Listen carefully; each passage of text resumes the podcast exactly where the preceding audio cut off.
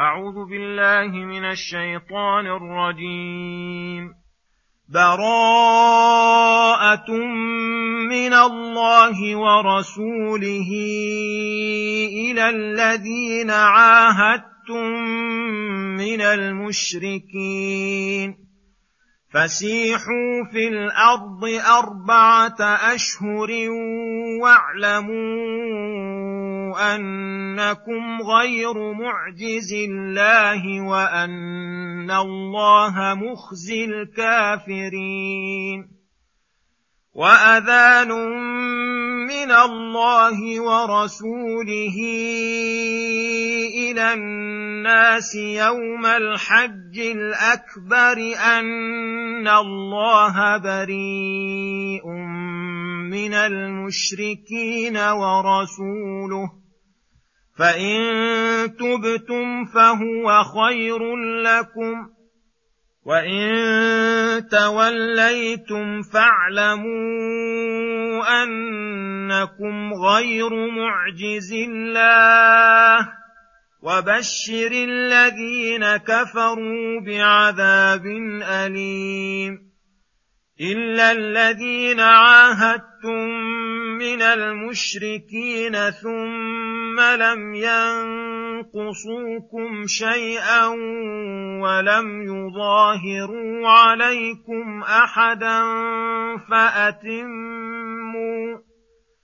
فاتموا اليهم عهدهم إلى مدتهم ان الله يحب المتقين فاذا انسلخ الاشهر الحرم فاقتلوا المشركين حيث وجدتموهم وخذوهم واحصروهم وخذوهم واحصروهم واقعدوا لهم كل مرصد فان تابوا وأقاموا الصلاة وآتوا الزكاة فخلوا سبيلهم إن الله غفور رحيم.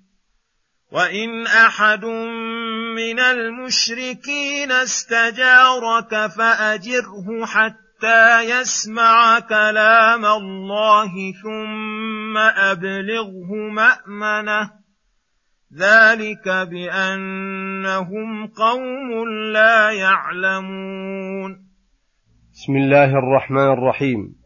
السلام عليكم ورحمة الله وبركاته.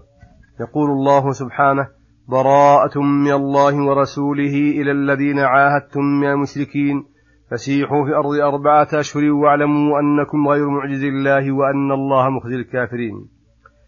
أي هذه براءة من الله ومن رسوله. إلى جميع المشركين المعاندين أن لهم أربعة أشهر يسيحون في الأرض على اختيارهم آمنين من المؤمنين وبعد الأربعة الأشهر فلا عهد لهم ولا ميثاق. وهذا لمن كان له عهد مطلق غير مقدر أو مقدر بأربعة أشهر فأقل. أما من كان له عهد مقدر بزيادة على أربعة أشهر فإنه يتعين أن يتمم له عهده. إذا لم يخف منه خيانة ولم يبدأ بنقض العهد ثم أنذر المعاهدين في مدة عهدهم أنهم وإن كانوا آمنين فإنهم لن يعجزوا الله ولن يفوتوه وأنه من استمر منهم على شركه فإنه لا بد أن يخزيه فكان هذا مما يجلبهم إلى الدخول في الإسلام إلا من عاند وأصر ولم يبال بوعيد الله. ثم يقول سبحانه وأذان من الله ورسوله إلى الناس يوم يوم الحج الأكبر أن الله بريء من المشركين ورسوله. فإن تبتم فهو خير لكم وإن توليتم فاعلموا أنكم غير معجز الله وبشر الذين كفروا بعذاب أليم. هذا ما وعد الله به المؤمنين من نصر دينه وإعلاء كلمته وخذلان أعدائهم من المشركين الذين أخرجوا الرسول ومن معه من مكة من بيت الله الحرام. وأجلوهم مما لهم التسلط عليه من أرض الحجاز. نصر الله رسوله والمؤمنين حتى افتتح مكة وأذل المشركين وصار للمؤمنين الحكم والغلبة على تلك الديار. فأمر النبي صلى الله عليه وسلم مؤذنه أن يؤذن يوم الحج الأكبر وهو يوم النحر وقت اجتماع الناس مسلمهم وكافرهم. من جميع جزيرة العرب أن يؤذن بأن الله بريء ورسوله من المشركين. فليس لهم عندهم عهد وميثاق فأينما وجدوا قتلوا وقيل لهم لا تقربوا المسجد الحرام بعد عامكم هذا وكان سنة تسع من الهجرة. وحج بالناس أبو بكر الصديق رضي الله عنه وأذن ببراءة يوم, يوم النحر ابن عم رسول الله صلى الله عليه وسلم علي بن أبي طالب رضي الله عنه ثم رغب تعالى المشركين بالتوبة ورهبهم من الاستمرار على الشرك فقال فإن تبتم فهو خير لكم وإن توليتم فاعلموا أنكم غير معجز الله.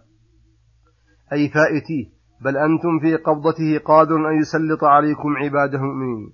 وبشر الذين كفروا بعذاب أليم أي مؤلم مفضع في الدنيا بالقتل والأسر والجلاء وفي الآخرة بالنار وبئس القرار.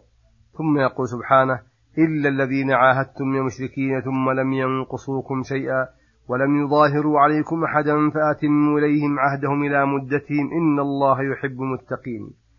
أي هذه البراءة التامة المطلقة من جميع المشركين إلا الذين عاهدتم من المشركين واستمروا على عهدهم ولم يجر منهم ما يجب النقص فلا نقصوكم شيئا ولا عاونوا عليكم أحدا فهؤلاء أتموا إليهم عهدهم إلى مدتهم. أتموا إليهم عهدهم إلى مدتهم قلت أو كثرت. لأن الإسلام لا يأمر بالخيانة وإنما يأمر بالوفاء. إن الله يحب المتقين الذين أدوا ما أمروا به واتقوا الشرك والخيانة وغير ذلك من المعاصي. ثم يقول سبحانه فإذا انسلخ الأشهر الحرم فاقتلوا المشركين حيث وجدتموهم. الآية. يقول تعالى فإذا انسلخ الأشهر الحرم أي التي حرم فيها قتال المشركين المعاهدين وهي أشهر التيسير الأربعة وتمام المدة لمن له مدة أكثر منها فقد برئت منه الذمة. فاقتلوا المشركين حيث وجدتموهم في أي مكان وزمان وخذوهم أسرى واحصروهم أي ضيقوا عليهم فلا تدعوهم يتوسعون في بلاد الله وأرضه التي جعلها معبدا لعباده. فهؤلاء ليسوا أهلا لسكناها ولا يستحقون منها شبرا لأن الأرض أرض الله.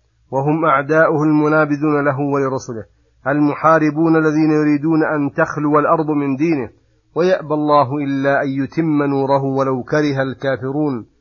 واقعدوا لهم كل مرصد أي كل ثنية وموضع يمرون عليه ورابطوا في جهادهم وابذلوا غاية مجهودكم في ذلك.